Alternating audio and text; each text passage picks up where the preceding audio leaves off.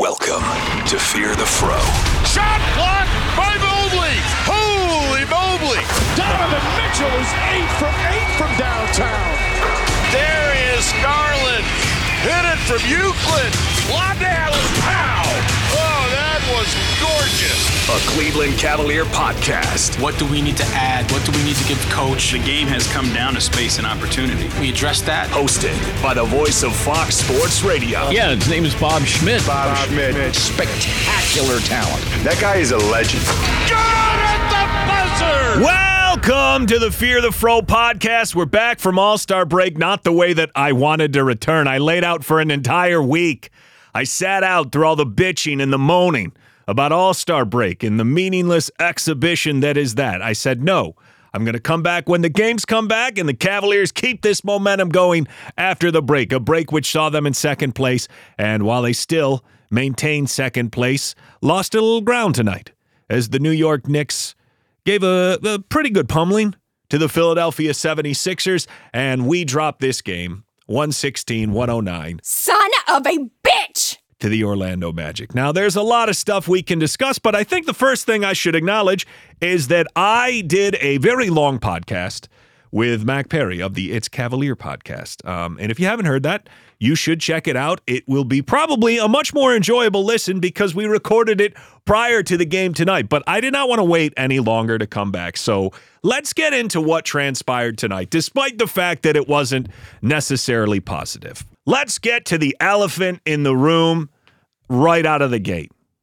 Darius Garland. I feel like that has been the majority of the conversation as he's been, you know, reacclimated to the rotation here in Cleveland and with Donovan Mitchell out of the game due to illness tonight. Certainly you saw the impact of a guy and you saw how meaningful he is to everything that the Cavaliers are doing out here. Darius Garland had a chance to put together a game that would halt a lot of the criticisms that he's taken. You could make the argument that, okay, yeah, Darius's stats aren't great, but he's in a situation where not as much is being asked of him. He's being asked to fill a certain style of play. He's trying to do that, and uh, we shouldn't get fixated. I've made all those arguments myself. Tonight was a game, though, where he could not afford to sit back because we did not have option 1A Donovan Mitchell. And 18 and 10, not bad on the surface, but ultimately not enough. And certainly not enough in the first half. There's no way to sugarcoat it. It wasn't Darius Garland's best effort. We also had a lot of turnovers. Now, some of that you need to credit to the Magic. They are a very good defensive team. They were very physical, a lot of slapping, a lot of grabbing. Uh, JB alluded to that in the postgame. In fact, let me play you that now. I mean, obviously, that's a strength of theirs. Um, give them credit; they use it well. Um, you know, I think it forced us into some of our turnovers. Uh, hard to win. You know, you turn it over 19 times. Um, but they have great size, great length. That was what makes them a really good defensive team. And you know, it's on us to you know move them around a little bit more, make them chase us a little bit more, uh, get the ball from side to side, and then be strong with the ball. Uh, I thought they did a good job of fouling us um, and helping create some of those turnovers, um, but being physical, slapping, reaching, grabbing, holding, um, you know, that helped them create some of those turnovers. So clearly, I think you hear some frustration with JB, despite the fact that we won the free throw battle. I don't think he particularly enjoyed how physical the Magic were able to play. Uh, but to their credit, if you always push the envelope, it's a little bit like the Draymond Green thing. It, it, Mo Wagner plays a certain way. And yeah, they're going to call him for plenty of fouls. It's not as if he escaped unscathed today. He had four personal fouls, but it felt like he could have easily fouled out he's effective and he knows his game and knows exactly who he is and knows how to play, you know, on that gray line. Um, you know, again, there was a lot of offensive fouls when he had the ball in his hand. Um, you know, I don't know how our guys are supposed to defend when they're in legal guarding position, and he's allowed to launch himself through his their body over and over and over and over again. Um, you know, I, so again, I'm not taking anything away from him. He understands, you know, what they allow him to get away with, uh, and he's an extremely effective player, and he impacts winning.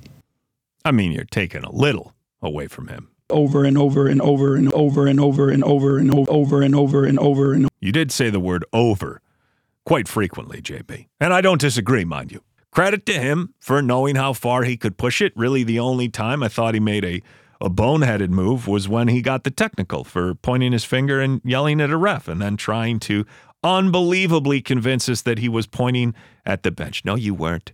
You fucking liar.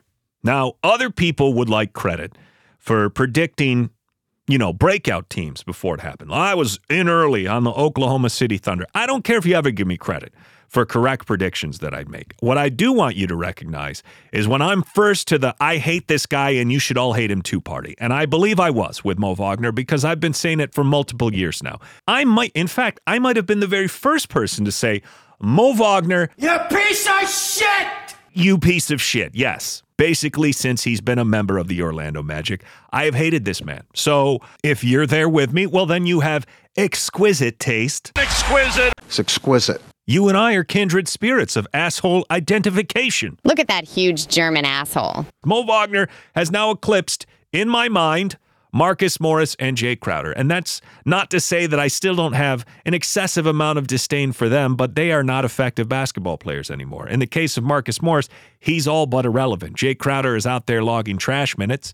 Georges Niang lit up that fat bitch for 33 points. You fat piece of shit. My hate for them it doesn't burn as bright as a, as watching a guy who not only hands us a loss but leads the way for the Magic in doing it. So he has eclipsed them. Now he has not eclipsed players. I was asked by Darlene on Twitter, "What about a Draymond Green or a Joel Embiid or a Di-" well?" She asked me Dillon Brooks, and then the Duke of Sports asked me, "Well, what about Draymond?" No, those guys are on their own level. Mo is just recklessly aggressive. So far to this point, he hasn't hurt anyone. He did not punch Donovan Mitchell in the penis. Dong. But this isn't a magic podcast, okay? You want to hear the fifth year anniversary of that? Go to the six man show. This let's get back to Darius Garland.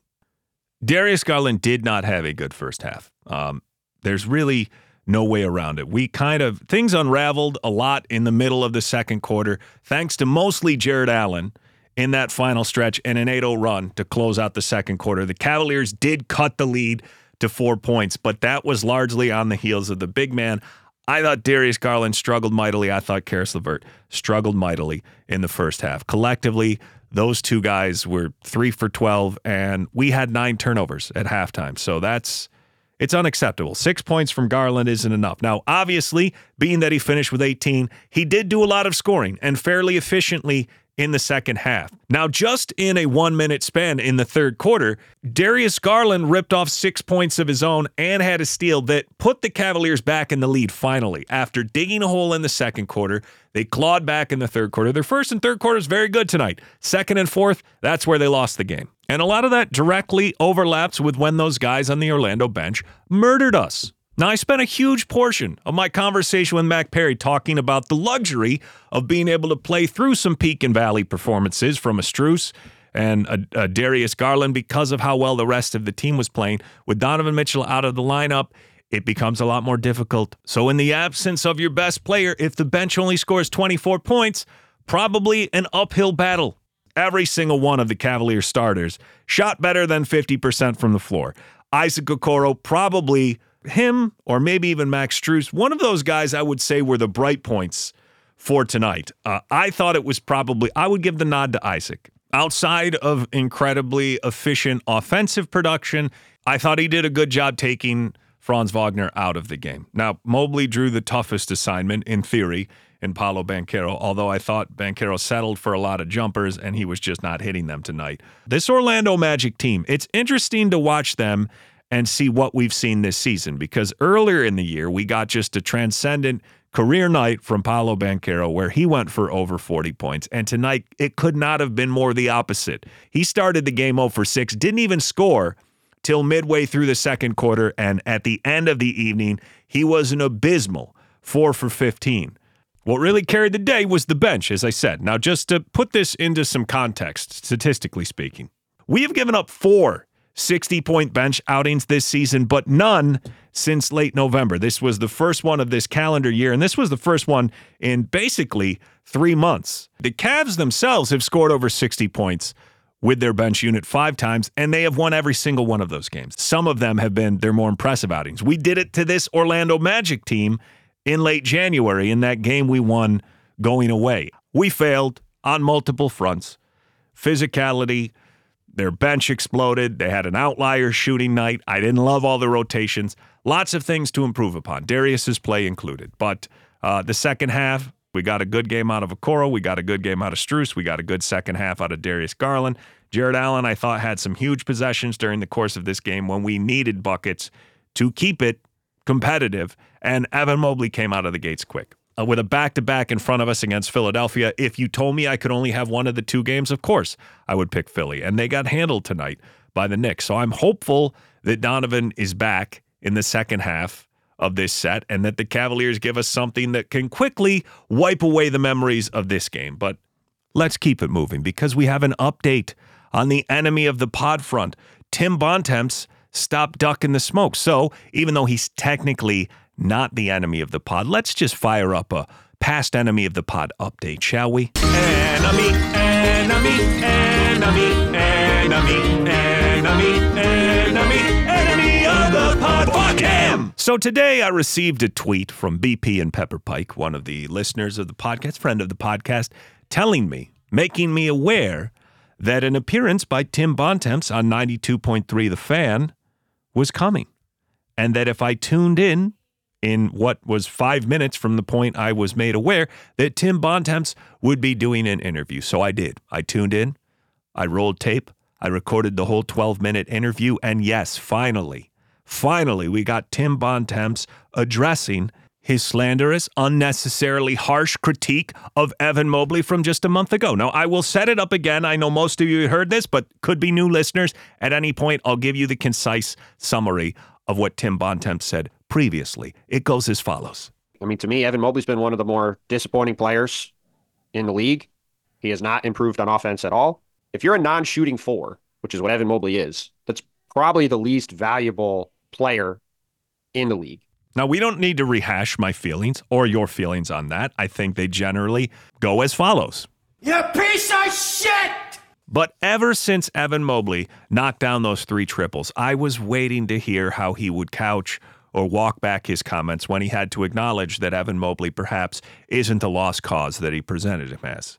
Now, just to support how good Evan Mobley has been in the month of February, I alluded to this on the It's Cavalier podcast, but he's second in the league with players who have over 20% usage in 25 minutes per game in true shooting percentage. The only guy who's outperforming him in this stretch during February is Deni Avdija. His box plus minus for the month of February coming into the evening was a 7.3. And to put that in some perspective for you, typically guys who get a six or more over the course of a season, that's an all NBA season. Dudes who get up, up around an eight. So Evan's splitting the difference, and he's, in fact, he's leaning more towards the plus eight. That would be an MVP season level.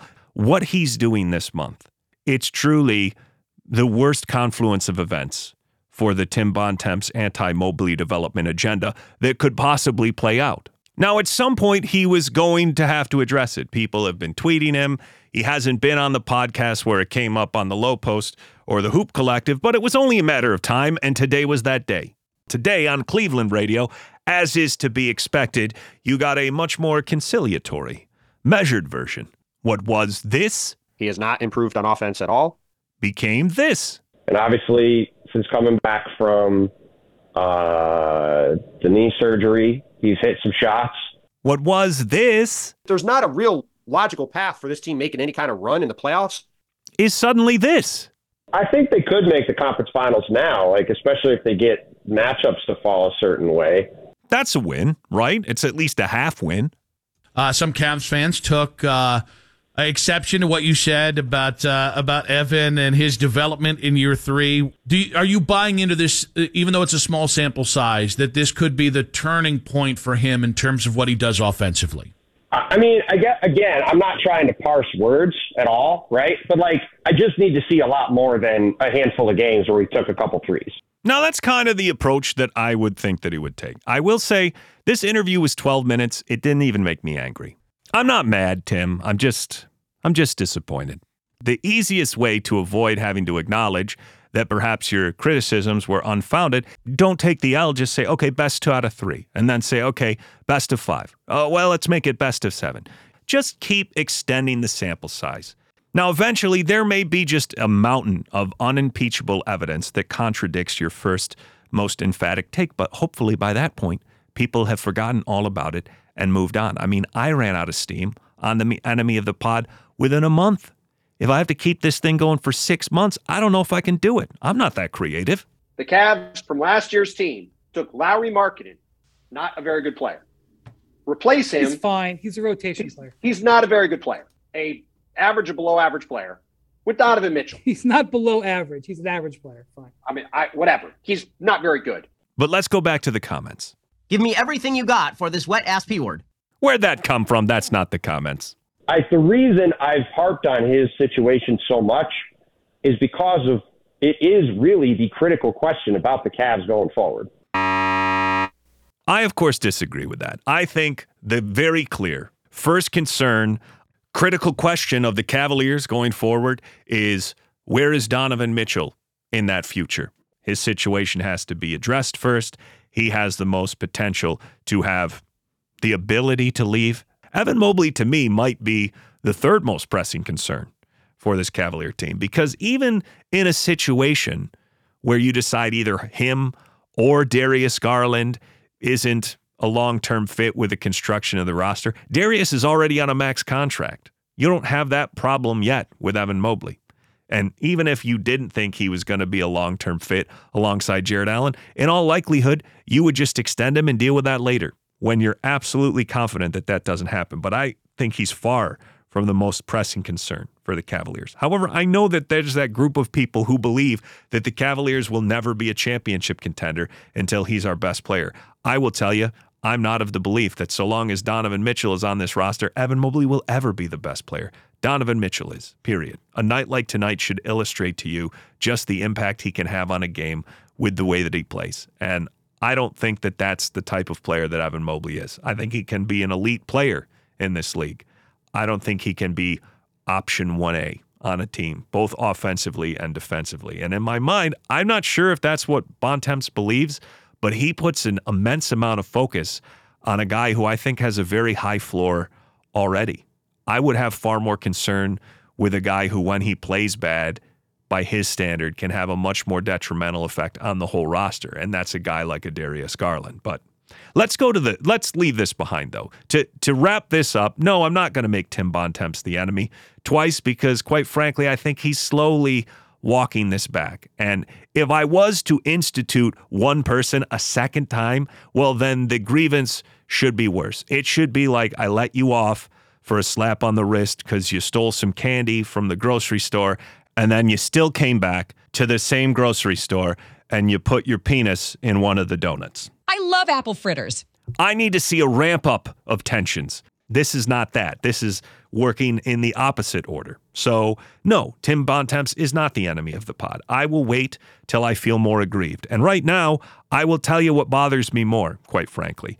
It's when I hear people use the phrase, it's like it's the worst kept secret in the NBA. Worst kept secret in basketball to talk about their belief that it's just a known fact that Donovan Mitchell's going to walk away. People who do that, they're getting under my skin vastly more than simply listening to Bontemps scale back his criticism until eventually he's praising Evan and he's done a complete 180 and he's gaslighting all of us about how we didn't hear what we heard. Gaslighter. Okay, let's do one more thing here before we wrap up this episode of the Fear the Fro podcast. Uh, many of you have participated in the audio mailbag. It is a feature I rolled out somewhere in the middle of this season where you can go to cavspod.com, the website of the Fear of the Fro podcast, and there's a button on the website that says Talk to Bob. It allows you to just record a voice memo, essentially, and it sends it to my email account, and I can include it here as a way for your voice to be heard, but also for us to interact in a little bit more personal way than me just reading emails that you've sent to me. So I got an audio mailbag submission. Let's hit that. Please leave a message. And now a message recorded and submitted to me at CavsPod.com. Today, our submission is from Zach. Hey, Bob. Zach from Chicago. Zach, thank you for joining me. What do you got? Absolutely love the show. Look forward to new episodes each week. Appreciate all the hard work. Over the past couple months, I feel like whenever Donovan gets interviewed about the success of the team, he mentions players stepping up a lot. And I feel like top billing usually goes to Sam Merrill. and it got me curious why. I mean, considering there's so many other players uh, that have been playing above their pay grade, is Donovan lobbying for Sam in some cryptic way amongst other players, or am I reading too much into it? However, over the All Star weekend, it was never more clear about the promotion of Sam Merrill from Donovan than it's ever been. So I thought there was something to it, but like I said, I might just be reading completely too much into it. So curious your thoughts. Uh, well, I'll tell you my thoughts, Zach. Um, my gut tells me you're probably reading a little bit too much into it. Uh, but then again, who knows what's going on inside Donovan Mitchell's mind? If we did, all of this drama around his impending free agency would be much less dramatic. I will say this though, I think if if you were to ask me why Donovan Mitchell throws so much praise Sam Merrill's way, uh, I think there's a few factors. One would be recency, novelty, and by that I mean I mean there's a lot of other guys on the team who were huge components alongside of him last year. Jarrett Allen and Isaac Okoro. Those are guys who occupied starting lineup positions or huge roles alongside of him during last season, whereas Sam Merrill was essentially found money that didn't really work his way into the rotation until December of this year. And we're still in the honeymoon stage of his emergence. He hasn't been around long enough to take what he does for granted. He didn't just work his way into the rotation, he exploded onto the scene. So for Donovan to praise him as much as he does, part of it, I think, is Sam Merrill has emerged in a way where he has shown one skill that's extremely elite, and that tends to be something that the fans have gravitated to. And in a three point competition setting, of course, that's the guy that he should draw attention to the elite three point shooter who wasn't included in the competition. But also, I think there's a certain element of it that when you're toiling away at your job, let's say, sometimes the people who tend to get praised all the time on the conference calls and the manager meetings are the people who are working away the most for the least. It's not necessarily the most valuable components of the team or of the corporate structure. It's the ones who are working the hardest for the least monetary rewards. And the kudos are a way to make sure people feel appreciated, regardless of their stature on the team from a financial or even solidified role perspective. Sam is on the fringe of having to fight for minutes. I mean, tonight, logging anywhere between 11 and 13 minutes, there may be a part of Donovan that knows when they're back at full strength, the sacrifices are largely going to fall onto Sam's shoulders to see his role dramatically reduced. So that praise may be a way of trying to keep his morale and spirits up and say, regardless of what you're doing out there on the court, uh, I want him to feel appreciated and loved and remain engaged in a way that he doesn't have to do for an Isaac or an Allen because their roles are essentially solidified. That would be my theory anyway. I don't think that Donovan is any more positive feeling towards a Sam than he is towards an Isaac or towards a Jarrett Allen. I think he loves all his teammates. I just think the three point competition was the perfect storm, the perfect place for him to give a shout out to Sam Merrill because Sam Merrill is so elite at that particular skill. So that that's my feeling on it. But again, I don't know any better than you. Maybe there's something to what you said. Uh, and nice belch, by the way. You've done me proud. So thank you for contributing to the audio mailbag. Let's uh, wrap it up there, shall we? Thank you to everybody who participated, the reviews, the ratings. I appreciate them all. We'll be back, hopefully, following some more wins. Let's get back in the winning column, shall we? I'm Bob Schmidt, voice of Fox Sports Radio, and this is the Fear the Fro podcast. Okay, that's enough. Stop it! This has been another Fear the Fro. It's over. Podcast. That was pathetic. If you enjoyed what you heard today, Put it on the highlight reel. please consider subscribing. Check out FroPod.com for more Cavaliers and NBA coverage. That's what's on display here. Wet ass P word.